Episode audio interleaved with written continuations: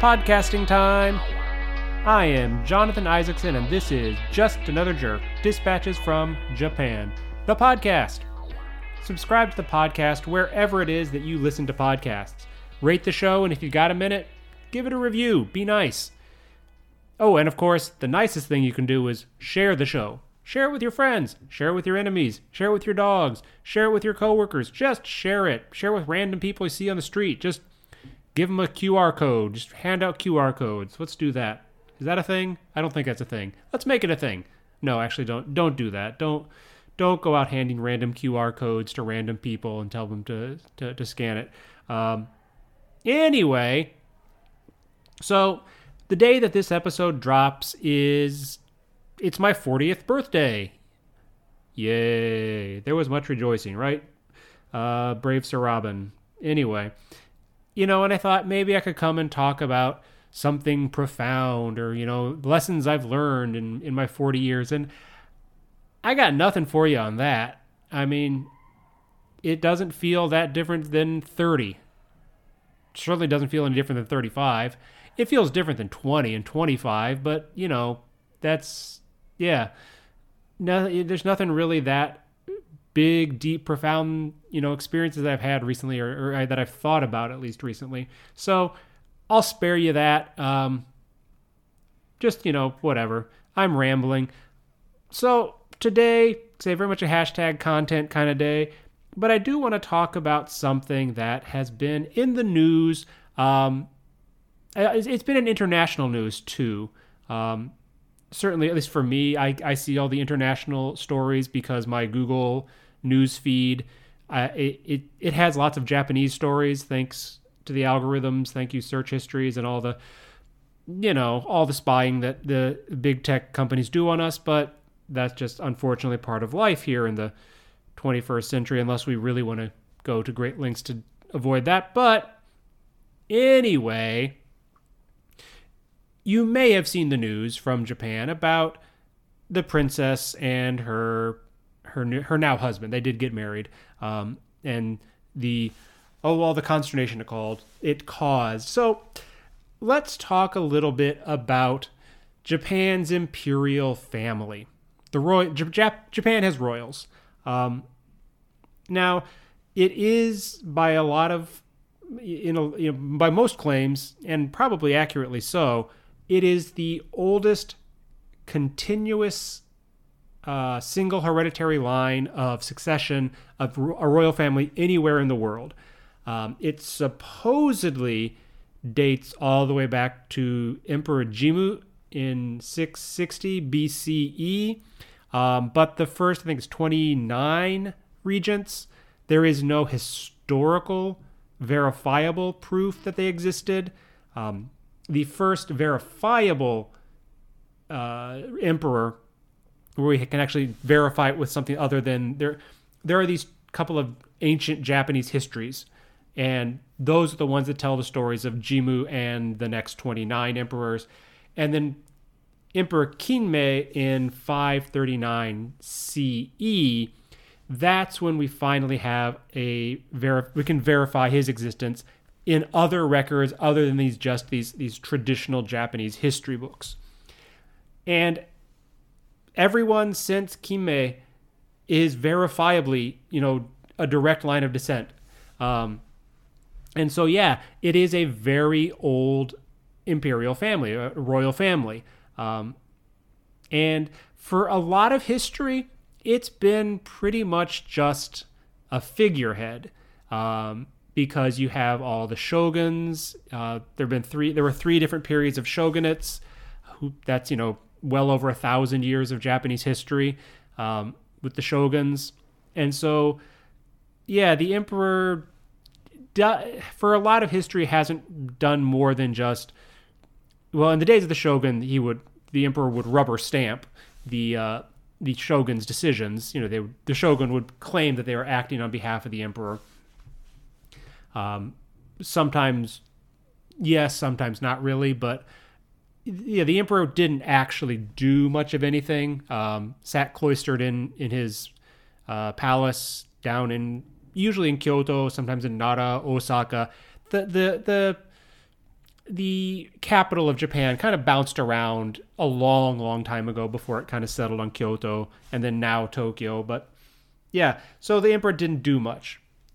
Then you get the Meiji Restoration, you know, 1865, uh, 1868, sorry, and yeah, that then the emperor is again in charge, actually the sovereign, the, the lead, the actual political leader of the country, and that lasts until the end of World War II. And now the emperor is just a figurehead, like not even, even more so than the the imperial the, the royal family in England, right? In England, right, they officially have to get the queen's approval. I think is that right? I I shouldn't say that because I actually don't know, but the imperial family in Japan has even less power than the royal family in England. They are the, the imperial family in Japan literally just figureheads. They have no power whatsoever. Right? The prime minister doesn't have to get the emperor's approval for stuff at all. I mean, even like in a rubber stamp kind of way. And another issue that kind of shows up a lot is that only men can ascend to the chrysanthemum throne. So that that's the kind of the the name that the chrysanthemum throne. The chrysanthemum is the official the flower of the imperial family, whatnot, and um, only men, only only men can ascend the, to the throne. And that was a big issue actually when I first moved to Japan 17 plus years ago now. So when I moved here, there were no male heirs. And part of this is tied to the fact that um, well, there's a couple reasons. One, in the post World War II um, Constitution, all of the kind of collateral lines, all the side lines of the imperial family, they were no longer officially part of the imperial family. They were removed. It was just the direct line of the emperor. Um, and so you lost a lot of kind of secondary, tertiary royals. They kind of just are no longer royals. And another issue is that women, once they, if they're, you know, if they're part of the direct line, if women who are in the, um, in the royal family, if they marry a commoner, which is almost everyone in the world, if they marry someone like that, they're out of the family. And that's happened recently, and we'll get we'll get there. I'm getting there. I promise. I'm getting there. So you you so you yeah you, you're basically shedding all these royals really fast.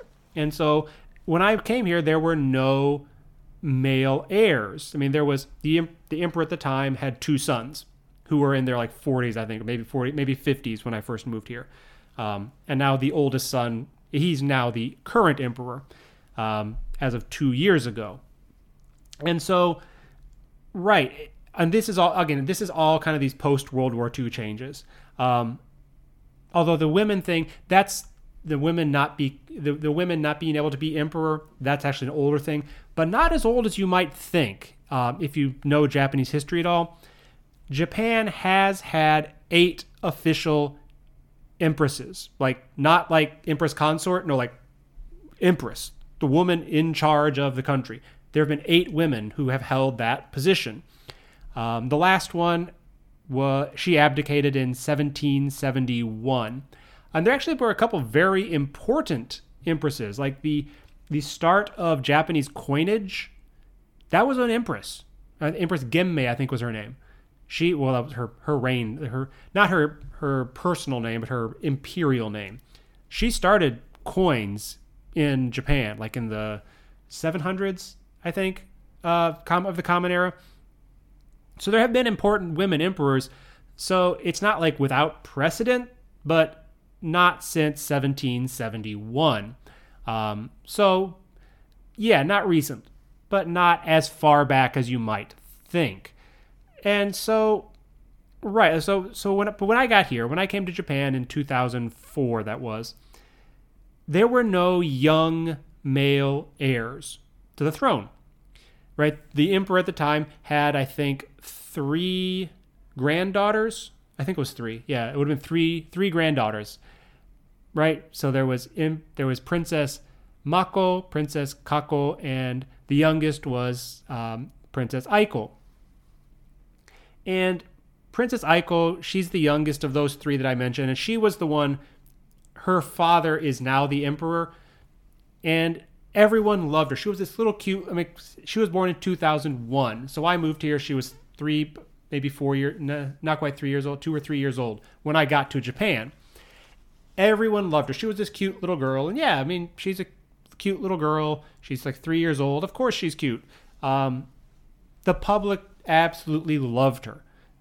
And there was some talk of changing the rules and saying, okay, sure, maybe we could let a woman take the throne because the way it's looking right now, there are no there, there are no heirs after this this after the the emperor's sons. Okay, what are we gonna do? But then, so Princess Aiko, everyone loved her. There was talk maybe we should change the rules, but in 2006, her cousin was born. Uh, Prince, let me get his name right. Uh, where is it? Hisahiko. Prince Hisahiko was born in 2006. And so now he is the second in line. Well, at the time he was third in line because it's confusing because when I came, there was a different emperor. He retired because he was the first emperor in a long, long, long, long time to retire rather than die.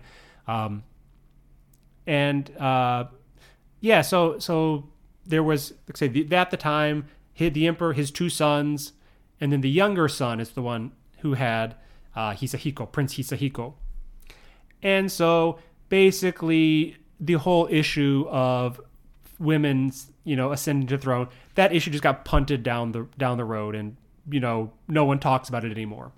Um, not like it's not going to happen again, because at this point, if you know the way things go, like I say, a woman gets married, she's out of the royal family, so her kids can't be emperor. Right now, there's Hisahiko, and that's it. Right? His dad is second in line because his dad is the brother, the younger brother to the emperor. So you got the emperor, his younger brother, and his nephew, the emperor's nephew. Those are the three males, and that's it. Everyone else, right? There are it's girls, women, I should say, um, women, and because I realized I was looking at yeah, okay, 2001, Princess Aiko's 20. Okay, um, I've been in Japan a while. I, I realize when I look at when I look at stuff like that. But yeah, so Hisahiko is the only young male heir to the imperial throne. And so, what if he gets married and doesn't have a boy? You got the same issue again. So, like I say, they, they just punted the issue down the line and didn't actually address anything, and they haven't. And that's, well, the, the whole thing's going to happen again. And frankly, personally, I wouldn't care if the whole thing just imploded and bye bye imperial family because, you know, I, I royal families are royal families are weird, especially when you're a const, you know, like a constitutional democracy. Um, but yeah, what what you whatever. Um, yeah. So anyway, let's talk about some of the problems that this is also actually created for the women in the family. And so, let's talk about the empress.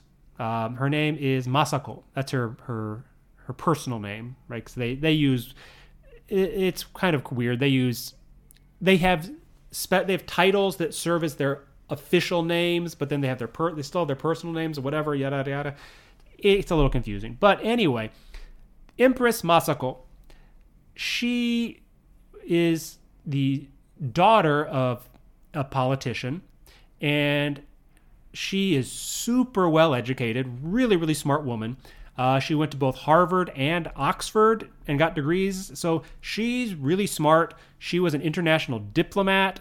Um, international diplomat? Diplomats are kind of international. That's redundant. She was a diplomat uh, before she got married to the, at the time, crown prince.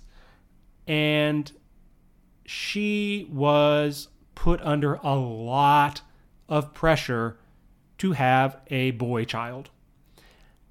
And that did not go well. Like I said, I mean, so Aiko is her daughter, her and the emperor's daughter, and that's their only kid. right? And she, she was under so much pressure. She had she developed some mental illnesses.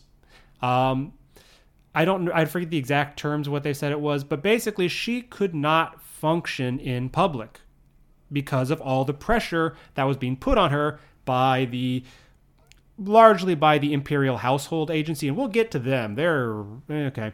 We'll get to the imperial household agency in just a minute here, but she had she got really sick. She could not perform public duties for years because of all the pressure. Um, and yeah, so this is one of the pro- one of the problems what they what they the, the system has been created. Um, and so yeah, that that that was pretty awful what happened to her and could potentially happen to Hisahiko, uh, the young boy. If he gets married, his wife will have to face the same pressure because he is literally the only option at that point. Um, and so yeah, let's talk. Then there's all. So like I said, so that's the Empress Masako, and so the emperor's younger brother, uh, the crown prince Akishino, he has three daughter, three three sorry three kids, two daughters and one son. Uh, his his eldest daughter is Mak- Princess Mako. The second daughter is Princess Kako, and then his son is uh, Prince Hisahiko. I think Kako, I, uh, Mako, I think is 30. Kako, I think is like 26, 28, and then Hisahiko is uh, be 15, I guess now. And yeah, um, let's talk about Mako. Because she, I keep calling her Princess Mako. She's officially not Princess Mako anymore. She's officially just, well, she's Komuro Mako now. Um, and she may be the person you've seen in the news if you pay attention to Japanese news recently. So Princess Mako is she say she's a at this point 30 years old, so she went to International Christian University, which is a very well respected, um, very uh, it's it's one of the best private schools in Japan. The kind of school that yes, you would send one of the you know imperial kids to. It's like okay, this is a good school, very good school, and so she went there. Um, I don't know her major in uh, undergrad was, but I know she has a, I think it's uh, historical preservation master's degree from some from Cambridge, Oxford, one of those really good school in England. So she's also really smart. Um, speaks English obviously pretty fluently. Um, and so ICU International Christian University is say a very good school, and that's where she met her future husband, now husband, um, Kei Komuro. And okay, put in Japanese Komuro Kei. It's, it's hard for me to say it in the. It's, so much easier for me to say the Japanese order, but so the Japanese tabloids, like these are like the just the worst. You know, these you know the kind of the England. They're really bad in England. The Japanese tabloids are pretty bad too. You know, the U.S. has them, but not. They're not quite as. I mean, the U.S. has got other problems. Got you know, it's got its own issues, but doesn't have the tabloids quite like the UK or Japan does. And the tabloids dug up dirt on Komuro Kei's family. And the big one was his mother, his his divorced mother, she owed money like a a fair amount. I mean, for a private individual, you know, it was like thirty thousand dollars U.S. equivalent, thirty six thousand, a lot, but not not a huge amount of money, right? So she owed a, an, a former fiance a fair amount of money. And somehow that became an issue. Like, oh, this this boy, this young man whose mother owes who, whose single mother owes money to her former fiance. He's not fit to marry a royal, even though once they marry, she's not a royal anymore because, like I talked about, Mako, once she gets married to a commoner, is out of the royal family, but that doesn't actually make, you know, that doesn't that doesn't matter, even though it's, you know, logical. But anyway, somehow, right, Komuro Kei's mother owing money made him unfit to marry a princess. and a lot of it's sexism, right? There was issue. Uh, uh, I forget was what some journalist was talking about. A big part of it is that they're a very a vocal but small segment of the Japanese population thinks that single mothers are unfit to do basically anything. Um, that they are somehow moral, they, they failed morally somehow. And so if her, his mother failed morally, then obviously Kei also is morally suspect or some BS. Um, whereas I'm sure if it were a single father raising a kid, they'd be, oh, look at this single father doing it. I mean, you know what they would do. Um, again, this is not the majority of the Japanese population, I don't think. It is a very vocal uh, portion, but it's, a, it's, I think, a small portion of the Japanese population. And so, yeah, they were planning to get married in 2018 and that got called off because just the ridiculousness of the tabloids. And so, like I say, both of these. So, Mako went to ICU. That's where she met Komuro This, you know, boy from a, a broken home somehow got into one of the best universities in Japan and did did pretty well from what I understand well enough that he got a scholarship of some sort to go study law at Fordham University in the U.S. You know, pretty from what I, I think that sounds like probably it's a pretty good school. He sounds like he's probably a pretty smart guy. So I don't see what the issue is, but apparently it is an issue. Um, at least, again, not to most people. This is a a, a small percentage of the population, I think. Um, and so yeah, so so Kei go, he goes off to the U.S. after they they have to postpone the wedding. He says, "Okay, I'm going to figure out my fi- my family's financials, take care of all this. Once we have it settled, then okay, we'll come, we'll get married."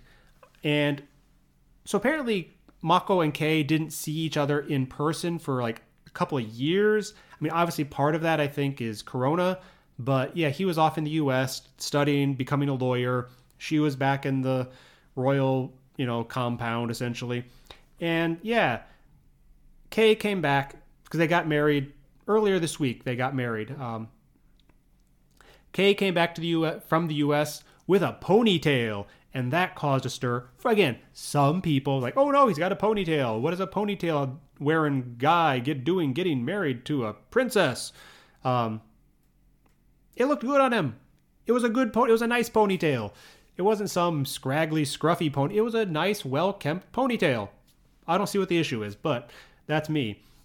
Yeah. So apparently, and this, so okay, they got married in just basically just turned in their paperwork because in Japan that that a lot of people get married without actually doing a wedding ceremony. You turn in your paperwork at the city hall, um, and that's it. And then that's essentially what they did. And then they had a press conference. Kei had cut his hair um, because probably the pressure, just to make sure present himself as cleanly as possible for the for the for the muckrakers. And they got married, right? Mako said that we're going to forego the gift that you know women get when they exit the family. Um, you know, just do it, get it done. And they're planning to move to the U.S. and he'll work as a lawyer. She'll probably, like I say, she's got a degree in historic preservation, like uh, museum curatorship. She'll she can probably do New York City. There's lots of museums. She can find a job, and they will be able to live a fairly anonymous life in the U.S. I think because no one is going to know outside you know the absolute most Japan interested folks, no one's going to know who they are. There'll just be a Japanese couple, and they can live their life quietly. Um, so yeah, but in there they had a press conference, and Mako basically told them, you know, you guys basically ruined our lives, and she's apparently suffering from PTSD. So that's great. Um, maybe this whole royal thing. Let's get rid of them. Just stop them. Let it be. Let them be just people. Let leave them alone. Um, so, kind of interesting thing about this was that watching watching mainstream Japanese TV news, um, something like NHK, Fuji TV, Asahi TV, those kind. Not I'm not talking about the tabloid newspapers because they're trash. I'm talking about the mainstream, you know, the equivalent of ABC, CBS, NBC in the U.S., you know, BBC, um, you know, that kind of thing. The people they interviewed, the regular people they interviewed about the weddings, like, oh, good for them. I hope they will be happy. Most of the people on mainstream Japanese TV news were like, yes, good for them. Uh, my wife absolutely just like, leave them alone, let them be, let them get married. Who cares? Just let them do their thing. And apparently, and I only saw this in the English language news stories, so I think there's some there there's an element of the U.S. news and uh, U.S. British news sources are picking up on the tabloid news stories and not the mainstream Japanese news stories, and probably overblowing it a little bit. Um, apparently, there were protesters outside the, uh, the you know saying no, and I'm gonna guess there were probably mostly 50, 60 year old old men, um, maybe a few like right wing nationalists, and that's probably it because that's kind of what I get the sense is who actually cares about this. Um, but yeah, it was just yeah. I guess hey, I mean her her aunt, the Empress, faced lots of pressure. She has probably PTSD and other mental health issues because of all the you know everything. Mako has ended up with PTSD because of her debacle with uh, with everything with the press. Like I say, let's get rid of royal family. Just get rid of it. They don't do anything. They're literally just a figurehead. They have no political power at all. The government doesn't even officially need to have their approval. They can do whatever they want. So, what's the point of the royal family? I don't know. And so let's talk about let's talk about one of the elephant in the room here. With if if you know you're Japan, uh, if you're a royal a, J- a Japanese royal watcher, you know about the Imperial Household Agency, and they're a big part of the problem. So the Imperial Household Agency is they are essentially they are the emperor's handlers essentially they're the ones that make all the arrangements for like state dinners and and and just basically anytime the emperor is going to go out and you know out into the public they're the ones kind of making the arrangements. They're also the ones who put a lot of pressure on the empress to have a boy child. And i imagine are kind of also some of the impetus behind mako and komuro putting off their wedding until this past week.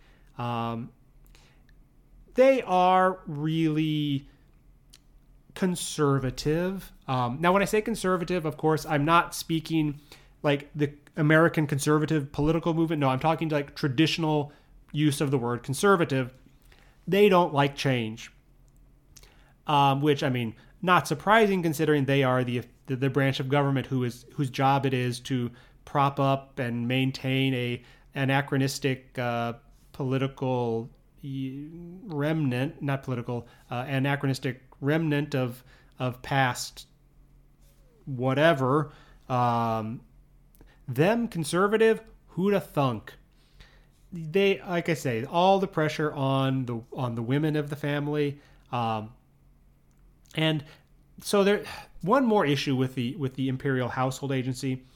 Um, so Japan has these imperial kofun. So kofun are these burial mounds um, you know the high ranking people from back well over a thousand years ago like at this point 13 1400 years ago. And there are several hundred of them. Like they're actually across the country there are thousands of them. Um, there are a couple here in miyagi um, where i live. There was one a very small one very close to where i lived in saitama. It took me like four like three years to realize oh that's a burial mound like an ancient burial mound. It's just in the middle of a park and you just ride right by it on the, there's a short little bike path. You walk, go right by it. It just looks like a hill in the park. But no, it's a burial mound. Okay. Um, but they're, they're all over the country. And there are some 740 of them that are officially classified as imperial burial mounds. And the international the in, sorry, the Imperial Household Agency will not allow archaeological study of any of them, despite the fact that the vast majority of them, maybe not the majority, a lot of them, most archaeologists say these are imperial in name only. Almost assuredly, most of them are just, you know, it would have been chieftains, like of the village or whatever, you know, just high ranking people, not in the imperial family, just other well off people, right? Not all the pyramids were emperors, you know, or pharaohs, sorry, or whatever. You know, there are there are, there are small pyramids to lesser people. Um, so yeah, the big Kofun, yes, those are probably emperors, but not all of them. And so yeah, they, they just will refuse them. And one one thing that a lot of archaeologists and, and, and researchers suspect, one of the reasons they think is that they think that some of these burial mounds may hold evidence that there's a lot more influence from Korean and Chinese culture in Japan, and the Imperial Household Agency doesn't want people. Does, they don't want people to know that.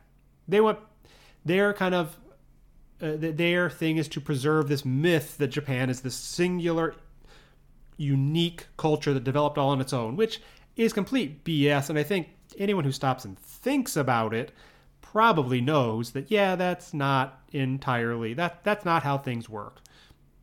But uh, yeah, it's it's kind of a mess. But you know the the not it's it's a mess for archaeologists. It's not like an actual mess for anyone who doesn't do. It's not histor. If you're not a historian or archaeologist, it's not a mess for you. But for people who are researching that kind of thing, they can't do proper research on the origins of Japanese society, on Japanese civilization and culture, because the Imperial Household Agency is just not even a little bit of research can be done on most of these these tumuluses on these burial mounds. So yeah, it's it's kind of stupid. And like I say, I I should talk about the Imperial Household Agency some point in a little more detail because they are it, eh, they're kind of bastards.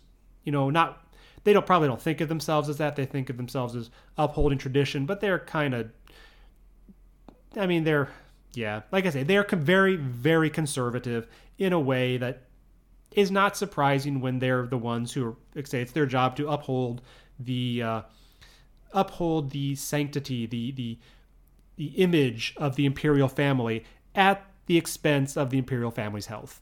It also kind of puts a wall between the imperial family and the people of Japan, um, because there's not really the same kind of connection between the imperial family and the people of Japan as there is with the British royals and the because there are a lot of British people who are really like the royal family, even if they're not necessarily start like super, you know, you know, monarch. Even if they're not monarchists, they still kind of like the imperial family. Some of them, but that there's no connection in the Japanese imperial family to the Japanese people by and large. So, like I say, it's kind of a mess. Thankfully, Mako she got out of it. Um, she and Komuro Kei can go be anonymous in New York City. Um, yeah, and hopefully they will have a good life out of the cocoon and out of the scrutiny. Um, if I were her, I wouldn't want to live in Japan anymore. I certainly say that.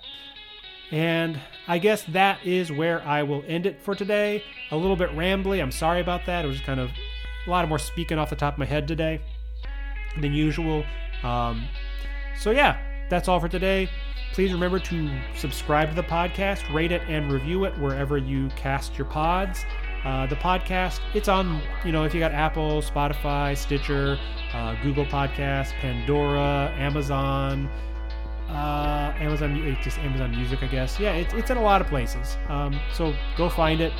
Um, and yeah, if you want to find me on Twitter, you can find it at Just Another Cast. Um, Send me ideas. What do you want me to talk about? I'd love to hear hear from you. You can also send an email, just another jerk podcast at gmail.com. And you can find all this information on the website, which is tinyurl.com slash jerkpod. That's all from me. I'm Jonathan Isaacson, and I'm out. Peace.